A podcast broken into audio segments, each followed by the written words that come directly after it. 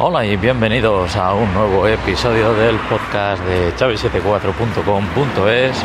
Hoy estamos a 24 de diciembre de 2023, así que ya me imagino que muchos aquí preparando eh, compras de última hora y bueno, eh, desearos que paséis una feliz Navidad. Hoy, eh, bueno, como no, voy a ir también de compras, así que aprovecho este rato que voy andando para hacer eh, este podcast y contestar un comentario eh, de un vídeo de hace muchos años eh, de Radius y Synology. Y bueno, muy bien, este comentario no sé a qué viene, porque bueno, la persona que, que, que, bueno, que ve este comentario, que ve este vídeo, eh, pues bueno, eh, yo en su día cogí el Synology y eh, tenía el router Unify, el USG, el cuadradito este pequeño, que bueno, hace VPNs, hace, hace VLANs y otras, bueno, otros servicios de la red y en el cual también tiene para autentificación por radius. ¿vale? Esto del servidor Radius lo que hace es que tú pones ahí usuarios eh, y lo puedes poner tanto en el Synology como en el USG. Yo lo probé por el Synology porque digo ya que lo tengo pues eh, voy a probarlo. Y eh, para quien no sepa lo que hace esto es autenticar un usuario antes de que se enganche a la red. Entonces, este usuario, que se ve que tiene una empresa y, y quería ponerlo aquí, dice que no le solucionan nada por, eh, o por lo menos eso es lo que yo entiendo, porque eh, dice que, cualquier dispositivo, sabiendo el nombre de usuario y, la contraseña, eh, entra y se puede enganchar cualquier dispositivo. Bueno, pues deciros que no es así del todo cierto, porque eso quiere decir que cualquier dispositivo se engancha a la red. Claro, si tú sabes la contraseña, es como saber la, la wifi y poner la contraseña. Pero aquí, en vez de pedirte una wifi y la contraseña, te pide un nombre de usuario y una contraseña. Es un poco más complejo y aquí se quedan eh, fuera todos los dispositivos domóticos que se quieran enganchar aquí, pues este protocolo no, no lo acepta, ¿vale? Entonces, que dice que se conecta dispositivos móviles. Pues entiendo que la persona que se conecta es que es su ordenador y tiene eh, su nombre de usuario y su password. Porque si no, no tiene sentido eh, que me diga que, que no limita las restricciones. ¿Vale? Y es más, hay otros métodos más agresivos y más intrusivos para que tú una red eh, no, puedas eh, conectarte, ¿vale? Una de ellas es una lista blanca, no una lista negra, porque una lista negra lo que hace es eh, bloquear todos los dispositivos que quieras ahí. Pero si tú lo que quieres es que ciertos dispositivos se conecten, pues lo que yo haría sería una, una lista blanca de dispositivos que se permiten. Eso quiere decir que por más que lo encuentren, si la Mac no está en esa lista, pues no se va a conectar. Primer paso, ¿vale?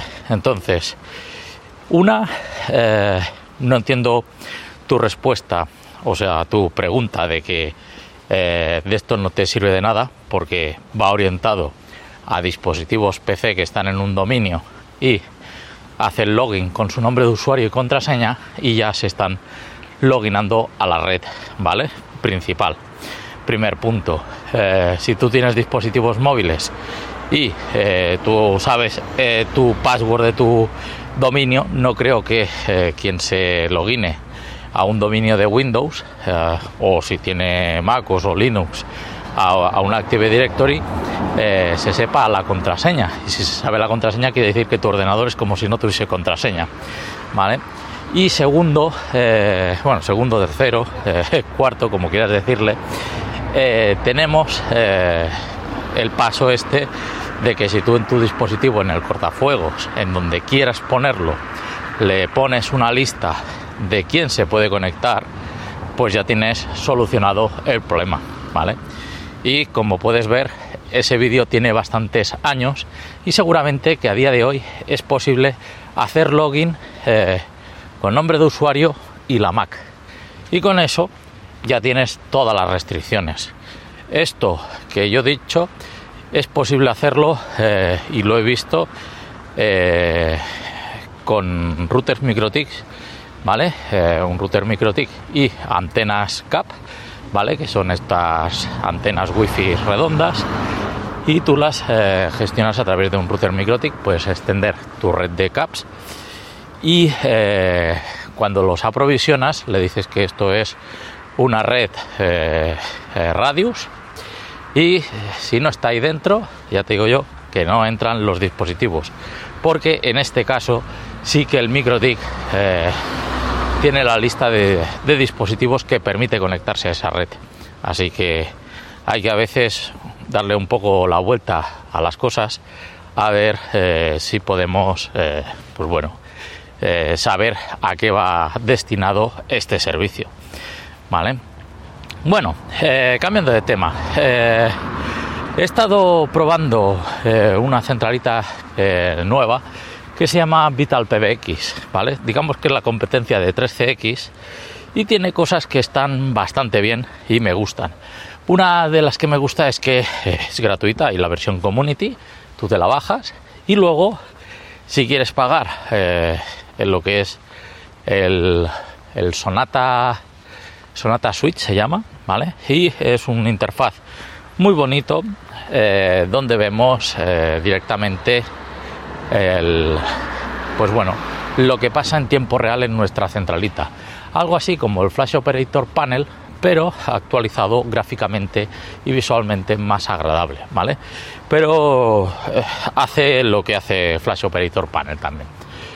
Y luego eh, también tiene, eh, pues como no, un web RTC que a día de hoy, pues todo el mundo tendría que estar utilizando esto y, y no utilizando lo que son teléfonos de escritorio. Pero bueno, Aquí cada cual tiene lo suyo. Yo, por ejemplo, tengo todavía teléfonos de, escritorio y como no, eh, pues cuando me conecto a la centralita de Avaya, pues también tengo teléfono de escritorio, ¿vale? Aunque utiliza también el software. Y bueno, eh, y si no, os recomiendo que miréis un un CTI que está muy bien, el Excelsior CTI, ¿vale? Eh, que lo encontraréis en el canal de Electrotel Barcelona. Entráis ahí y veréis los vídeos que voy publicando y eh, ahí me extiendo un poco más en eh, bueno en detalles de, ese software y lo que puede llegar a hacer así que si eres recepcionista te recomiendo este software que está muy bien perdona tengo un poco, un poco de resfriado, como no, en estos días. Como decía, eh, la Vital PBX, eh, que es, digamos, la competencia de 3CX, después de, esta pausa, porque me ha entrado un ataque de tos, reprendo la grabación, ¿vale? Entonces, eh, iba diciendo el eh, Vital PBX, que es la competencia de 3CX, y la principal diferencia es que en la versión Community eh, puedes utilizar todo las características de la centralita, o sea, como si pusiéramos un Free PBX, ¿vale? Es más, Vital PBX creo que se adapta más a lo que es Free PBX. Y una cosa interesante es el bueno, que pagas por los módulos que necesitas, pero ya de, de, primeras, ¿vale? Tiene una cosa muy interesante, que es que podemos utilizar esta centralita para Microsoft Teams. Sí, habéis escuchado bien. Eh, Microsoft Teams, nosotros podemos tener eh, la licencia de M365, Microsoft 365, ¿vale? Compramos una, incluso la básica, ¿vale? Y luego hay un módulo de telefonía que se paga aparte. ¿vale? Normalmente las cuentas E5, que me parece que cuestan veintitantos euros al mes, ¿vale? Ya llevan este módulo de telefonía. Pero, aparte, tenemos la opción eh, de comprar este módulo y al comprar este módulo eh, te permite eh, puedes utilizar, como digo, tu centralita para llamadas externas a números que no sean de eh, Teams. Teams está muy bien porque eh, estoy viendo que todo el mundo tiene Teams y cuando vas a llamar, yo tengo la aplicación en el móvil y es como llamar a un teléfono, pero en vez de llamar a un teléfono, pues es el Messenger de, este del futuro, ¿vale? Porque Messenger antes lo tenía todo el mundo y eh, Teams ha hecho esto, eh, lo ha integrado todo ahí dentro. Es más, hay planes de Microsoft 365 con Teams y sin Teams. Os recomiendo Teams porque eh, dentro de Teams podemos hacerlo todo. ¿Vale? Cuando digo todo, son aplicaciones. Hay CRMs como Soho, Salesforce, ¿cómo se llama este otro? bueno, ahora el, el, Jira, que no me salía, ¿vale? Todos estos te permiten eh, conectarlo a Teams. ¿Vale? Y a su vez, eh, Teams, eh, si hacemos un direct routing, que esto es gratuito, ¿vale? Pero la gente no entiende lo de la gratuidad. No quiere decir que Teams es, Teams es gratis, pero para hacer estas funciones hay que pagar el módulo de telefonía. Y esto está en la versión de empresa, ¿vale? No está en el Teams educativo, ¿vale? Que el Teams educativo pues son para hacer videollamadas, llamadas de, usuario de Teams a Teams. Está muy bien, ¿vale? Pero eh, si queremos esta funcionalidad extra de poder llamar a un número móvil o fijo, necesitamos este módulo que se paga, creo que eran 8 eh, euros al mes por usuario, ¿vale? Es caro. ¿vale? Quiere decir que si pagamos 6 eh, de usuario básico y luego lo enchufamos los 8 más, ¿vale? Pues ahí tenemos este coste añadido, ¿vale? De los 8 euros de más que tenemos que pagar por licencia de usuario que quiera tener eh, las llamadas a este usuario. Sí que es verdad que si tenemos 25 usuarios no hace falta que los 25 usuarios tengan esto, ¿vale? Pero ¿qué pasa? Que nosotros, eh, si queremos, por ejemplo, recibir una llamada por Teams, la recibimos o la emitimos, ¿vale? Si luego la queremos pasar a esta llamada a un usuario, nosotros necesitamos que el otro usuario también tenga lo de la telefonía, si no, no funciona. Y es más, aquí entra un modo híbrido, usuarios de Teams con usuarios de telefonía IP. Así que mm, puede ser ahí un, un escenario muy mixto, ¿vale? Quiere decir que el que no tenga Teams eh, pues podrá llamarlo y el que está con un teléfono, por ejemplo, Yalink eh, sobre la mesa, marca la extensión y el otro está descolgando, pues en vez de por un softphone, por el cliente de Teams que actúa como un softphone VoIP.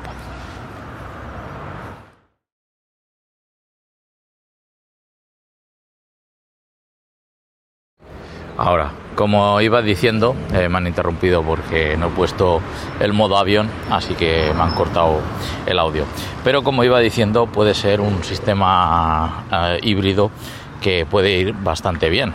O sea, usuarios de Teams con usuarios de telefonía eh, VoIP, ¿vale? Y sí que, bueno, hay soluciones de, por ejemplo, pues yo, ahora en, un proyecto hice eh, que usuarios de telefonía de, con Asterix eh, no tenían presencia, pero a través del softphone Jitsi eh, pues generé una cuenta de, de XMPP y es una mensajería de texto, ¿vale? Y entonces ahí tienen todo, tienen llamadas y tienen texto, ¿vale? Y cuando lo vio esta persona, pues me dijo, ostras, esto es como el Teams. Digo, sí, es lo mismo, pero eh, para que tengáis, pues bueno, el tema de la presencia y el tema de eh, poder llamar eh, normal a cualquier teléfono. Así que, bueno, me estoy desviando un poco, pero el caso es que quería comentaros la historia esta de, Vital PBX. me gusta por, por el tema este de que tiene esto de Teams y eh, luego los otros módulos, ahí va un Land Rover del año de la castaña, ¿vale? Pero ahí está funcionando. Nota que los coches viejos eh, aún van bien. Eh, ruidosos y contaminantes, pero ahí están.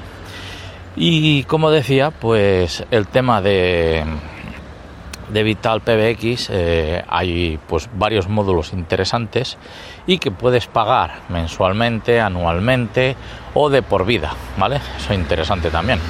Entonces, claro, cuando vas a las licencias de por vida son bastante caras, pero eh, todo depende eh, de si, bueno, si coges el módulo multitenant y tienes muchos clientes, a lo mejor te vale la pena pagarlo todo de golpe. Y luego está la versión full, full, full, que creo que eran de golpe 10.000 euros. Y ahí tienes todas las funcionalidades de la centralita, cosa que tampoco recomiendo porque eh, a día de hoy mm, hoy estamos en Asterix y mañana a saber si todos estaremos en Teams, porque sí que veo que cada vez eh, hay mm, pues bueno alternativas que por ejemplo con Asterix cada vez es más difícil eh, tener salida con centralitas así, ¿vale? Y aunque siguen estando instaladas porque detrás de 13X o de Vital PBX hay un Asterix, ¿vale? Para que estos, eh, por ejemplo, en la última versión de, Asterix 21, eh, el SIP ya ha desaparecido, o sea, todo es PJ-SIP.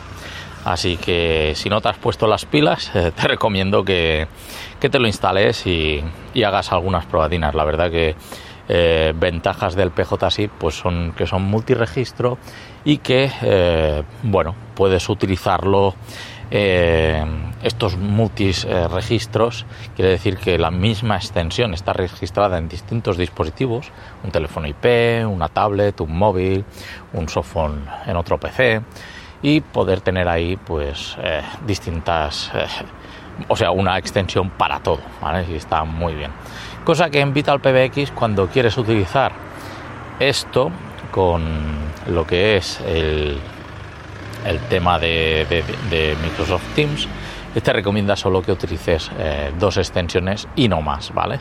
Así que debe ser por temas de enrutamiento de Microsoft que esto funcione.